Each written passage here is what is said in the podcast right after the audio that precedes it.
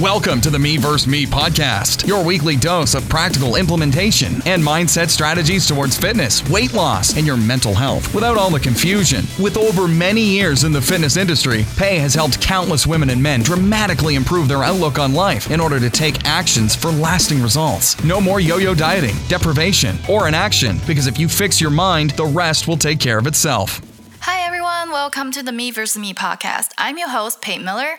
Today is a special episode. As some of you know that every 10th episode is a Q&A episode. So today I get this question a lot, especially after I made my post on my Instagram about my 10-day water fast experience. The question that was asked the most was how to break an extended water fast properly. What should you eat and how long do you have to eat this way before eating a normal meal? Okay, so I follow the Intensive Dietary Management Program, aka IDM protocol. Megan Ramos is the director at IDM. She is the main director that works alongside with Jason Fung. So, what she recommends, and also what I recommended to my clients, is that you should break your fast with the bone broth and wait 30 minutes, then eat a normal meal high fat, low carb is what we recommend. But of course, you don't have to follow a ketogenic diet to get fasting benefits. Keep in mind, when we talk about an extended fast, we are talking about people who fasted more than three days. So if you only fast for a few days, a couple days, you don't necessarily need to follow this protocol, but you can just resume your normal meals after the three day fast.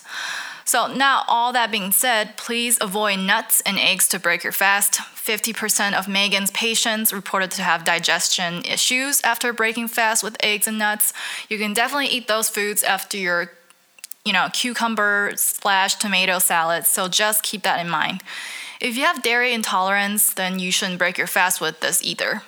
Make sure you chew your food very, very thoroughly because your stomach needs to regenerate those enzymes again that help to digestion so, if you think you can just gorge and binge on your favorite food right after an extended fast, you will be sorry. Trust me, I have made this mistake with my first 10 day fast and I binged on peanut butter and chicken wings, which isn't necessarily bad foods, but it was the fact that I ate beyond satiation and I ended up feeling nauseous and I have to, I had diarrhea and also threw up in the next day.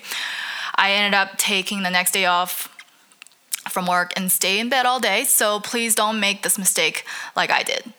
Needless to say, the second time I did an extended fast was um, another 10 days, and I followed this protocol and experienced no complications.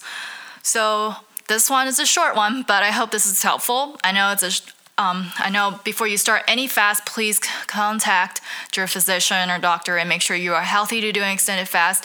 If you need additional guidance, either contact me or check out IDM stands for Intensive Dietary Management, or just Google Jason Fung and you will find great information on fasting.